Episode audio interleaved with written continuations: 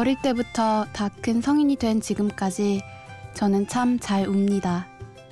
가끔은 우는 걸 들키기 싫어서 꾹꾹 참기도 하는데 그러다가 괜찮아? 라는 따뜻한 말 한마디에 목 놓아 울고 말죠. 그러면 말을 건넨 사람이 괜히 원망스럽다가도 참 고마워집니다. 나를 이해하고 있다는 마음이 들거든요. 오늘 여러분께 괜찮아요? 하며 위로를 건네는 사람이 되고 싶네요. 심야 라디오 DJ를 부탁해 오늘 DJ를 부탁받은 저는 윤지연입니다.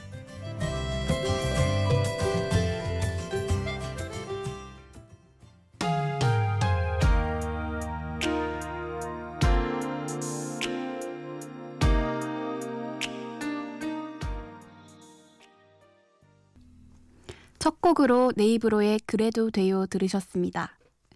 안녕하세요. 저는 윤지현이라고 합니다. 부천에 사는 대학생이에요. 이번 학기가 마지막 학기인 코스모스 졸업생이랍니다. 제가 이렇게 라디오 DJ를 한다는 게 정말 믿기지가 않네요. 꼭 한번 해보고 싶었어요. 중학생 때부터 라디오를 듣기 시작해서 지금까지 물론 매일 들을 순 없었지만 10년이 넘는 시간 동안 들었거든요.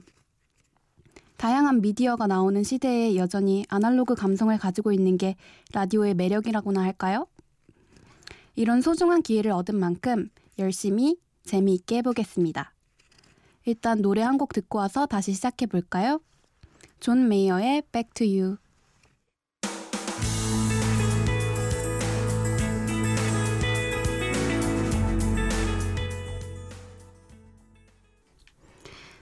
존 메이어의 You 들었습니다.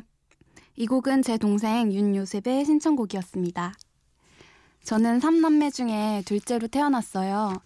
언니랑은 연년생이고 동생과는 4살 차이가 나요. 많이 싸웠겠다 하시는 분들 계시죠? 언니랑은 정말 많이 싸웠는데 동생이랑은 거의 싸운 적이 없는 것 같아요. 저는 좋은 누나는 아닌데 동생이 그만큼 착해서 대부분 다 져준답니다. 제 동생은 삼수를 해서 올해 이제 대학 신입생이 됐어요. 고등학생 2학년 말부터 실용음악과를 준비했거든요. 드럼을 치는데 꽤 늦게 시작한 거죠. 저는 완전히 반대했었습니다. 대학교를 들어가는 것부터 졸업하고 사회인이 될 때도 드럼으로 뭘 할 수 있을까 싶었죠. 그래도 동생이 열심히 하는 모습이 기특하기도 하고 뭔가를 그렇게 원하는 것을 보니 참 좋아 보였어요. 그래서 재수한다고 했을 때 너 삼수는 없어야 돼? 잘해야 돼? 이렇게 이야기했었는데 막상 삼수한다니 되게 밉더라고요. 부모님도 걱정하시고 차라리 공부를 하지, 차라리 고, 일을 구하지 이런 생각을 많이 했는데 고집을 꺾지를 않더라고요. 고집불통이라고 생각했는데 결국엔 학교도 가고 그 마음속에 있는 열정도 변하지를 않았어요. 지금은 과제가 많다고 가끔 툴툴거려도 더 잘하고 싶다. 더 열심히 할 거야. 하네요. 여러분은 여러분이 가장 행복하게 할 수 있는 일을 하고 계신가요? 저는 동생처럼 생떼 써가면서 고집 부리면서 하고 싶은 일이 있었나 생각해보면 없는 것 같아요. 그래서 부럽기도 하고 제 자신이 걱정도 됩니다. 하지만 하루하루 열심히 채워나가면서 기다리고 있습니다. 노래 듣고 올까요? 성시경 제주도의 푸른밤 2개월의 넘버원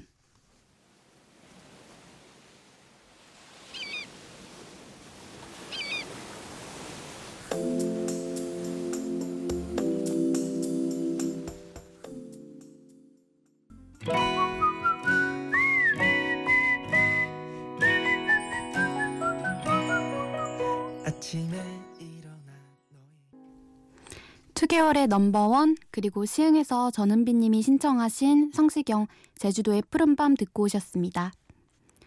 여러분은 대학에서 제일 재밌던 일이 뭔가요? 제가 앞서 동생 이야기를 했는데요. 제가 대학 생활을 하면서 가장 재미있던 일이 또 동생과 관련이 있네요. 학교 다니면서 가장 재밌었던 일은 친구들과 함께 팝송 페스티벌에 나간 거였어요.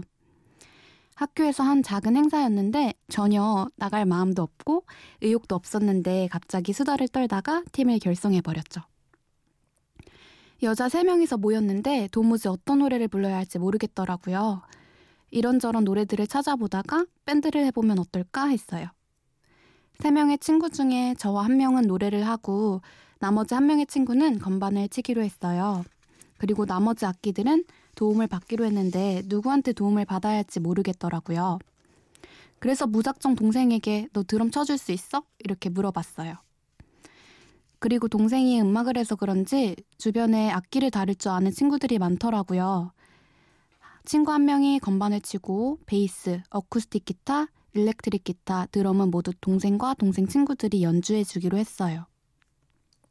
학교에서 하는 작은 행사인데 그게 뭐라고 노래 레슨하는 친구까지 불러서 편곡도 하고 연습실도 빌려서 연습도 하고 했답니다.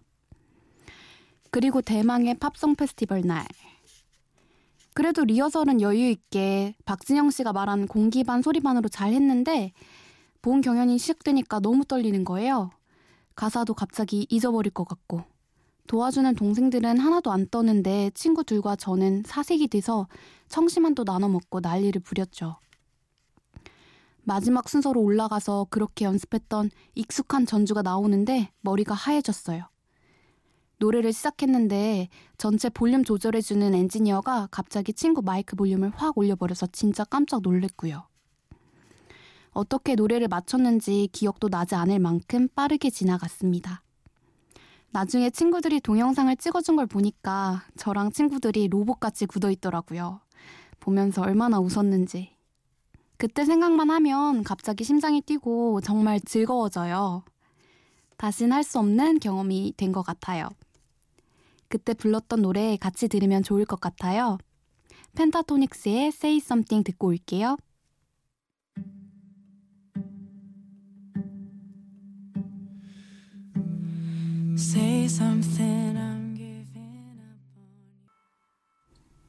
펜타토닉스의 Say Something 듣고 오셨습니다. 대학 생활을 열심히 했던 만큼 저는 밖에서 아르바이트도 정말 열심히 해왔어요. 대학생이 되었을 때 가장 먼저 했던 일이 아르바이트를 구하는 일이었어요. 여러 가지를 해봤는데요. 몇 가지 소개하자면 자동차 내비게이션 시험 녹음하는 알바도 했었고요. 햄버거 가게에서 카운터 치고 햄버거도 만들고도 했었고 또 마트에서 판매 일도 해봤어요. 처음에는 되게 재밌게 했었는데 서비스직이 참 스트레스 받는 일이더라고요. 항상 웃는 얼굴로 맞이해야 되고 말 그대로 감정 노동이더라고요. 영어 학원에서 아이들을 가르치는 일도 했, 했는데요. 면접을 보러 갈 때 시범 강의를 준비해 가야 되는데 처음 하는 일이라서 어떻게 해야 할지 몰라서 인터넷에서 열심히 보고 따라해 갔던 기억이 나네요. 그래서 잘 했을까요? 설마요. 가서는 거의 제대로 읽지도 못했어요. 너무 떨렸거든요. 근데 운 좋게도 그 일을 할 수 있는 기회를 얻었고 그때까지 못 해본 새로운 경험을 할 수 있게 됐어요. 생각해보면 선생님들 중에 꼭 좋은 선생님들이 한 분씩 있잖아요. 근데 제가 막상 선생님이 돼 보니까 비단 학생들만 그렇게 느끼는 건 아니더라고요. 선생님 입장에서도 함께 있으면 좋은 학생이 있어요. 하나라도 더 가르쳐 주고 싶고 어떤 고민이라도 들어주고 싶은 그런 학생이요. 제 수업에도 그런 학생이 있었어요. 그 학생은 공부는 잘하지만 성격이 까칠해서 다른 선생님들이 좀 어려웠다고 하셔서 긴장을 정말 많이 하고 들어갔어요. 근데 막상 교실로 들어가니까 진짜 작고 여리여리한 여학생이 있는 거예요. 제 눈엔 그저 귀여운 학생이었는데 그래도 들은 이야기도 있고 해서 긴장하면서 준비한 수업을 했죠. 준비한 것보다 잘 못해서 좌절하고 있었는데 원장님이 오시더니 그 학생이 제 수업이 좋았다고 했다는 거예요. 그래서 거의 1년 가까이 서로 정말 잘 맞아서 공부하는 것도 즐겁게 하고 다른 친구들과는 다르게 숙제도 다 항상 해왔어요. 같이 수업하면서 수능 끝나면 가까운 데라도 놀러 가자고 했는데 아직 약속 못 지켰네요. 그래도 떡볶이 제일 많이 사준 선생님이니까 기억해 주겠죠? 자, 그럼 노래 듣고 올까요? 인천 계양구에서 성형수술하고 누워 계신 최반성님이 신청하신 놀이플라이의 주변인과 김현철의 비가 와 듣겠습니다.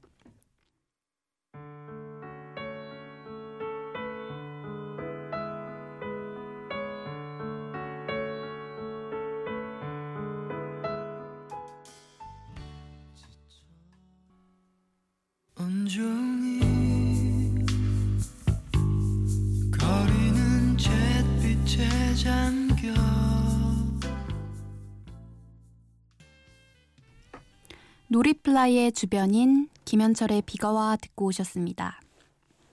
봄이 된 지 얼마 안 된 것 같은데 곧 여름이 올 것 같아요.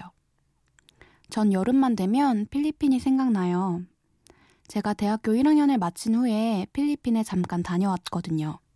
한 6개월 정도요? 제가 필리핀 음식도 잘 먹고 편하게 지내다 보니까 살이 붙어서 한국으로 돌아오기 전에 다이어트를 해야겠다고 생각을 했어요. 그래서 저는 먼 거리도 걸어 다니곤 했어요. 그리고 식이 조절한다고 고구마만 먹고 아침 저녁으로 운동했는데 올해는 못했어요. 한 2주쯤 했는데 병이 나버린 거예요. 처음에는 귀가 아파서 병원에 갔었는데 필리핀은 한국과 달라서 진료가 일정하게 있지 않아요. 의사 선생님이 안 계시면 진료 못 받고 그랬어요. 그렇게 치료 어렵게 받고 있었는데 어느 날 갑자기 열이 펄펄 나고 장염도 오는 거예요. 제가 그때 난생 처음으로 응급실을 가봅니다. 그때만 생각하면 정말 기가 막혀요. 아픈 데 없이 잘 지내다가 돌아오기 전에 그게 무슨 고생이었는지. 면역력이 떨어져서 아픈 거라고 해서 결국 다이어트는 거기서 멈췄어요. 저는 고작 6개월 갔다 와서 향수병도 없고 생활도 한국이랑 비슷해서 그렇게 힘든 것도 없었는데요. 아프니까 진짜 가족이 그립더라고요. 엄마가 너무너무 보고 싶었어요. 그때까지는 메시지는 주고받았지만 전화 한 번도 제대로 안 했었거든요. 그때가 처음이었던 것 같아요. 가족한테 정말 잘해야겠다 하는 생각을 하면서 돌아왔답니다. 물론 그때 생각했던 것만큼 가족들한테 잘하고 있진 않아서 죄송스러워요.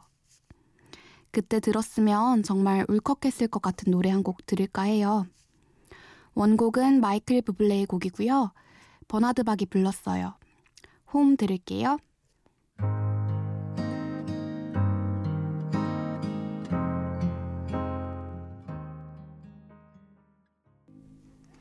버나드 박의 홈 들었습니다.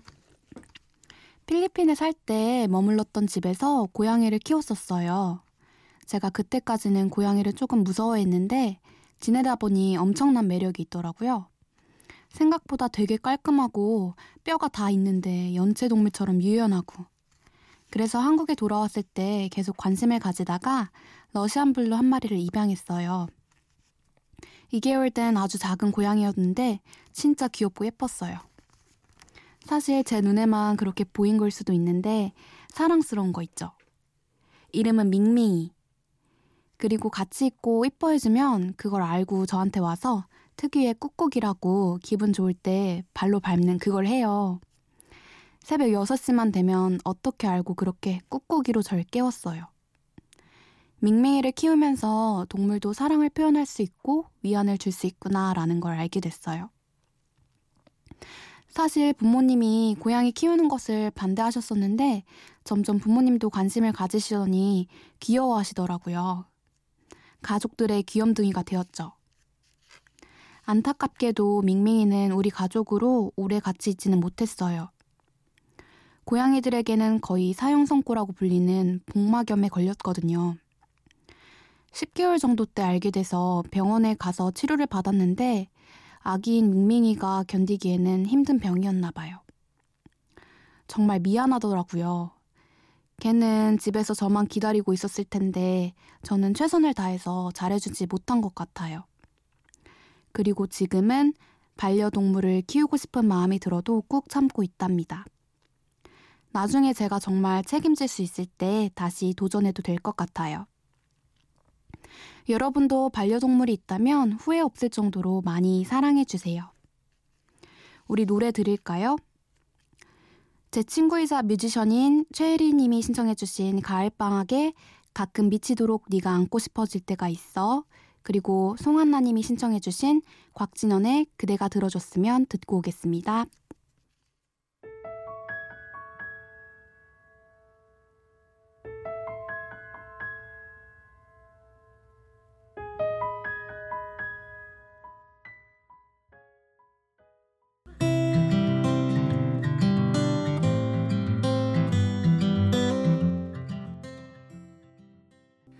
感谢天带给。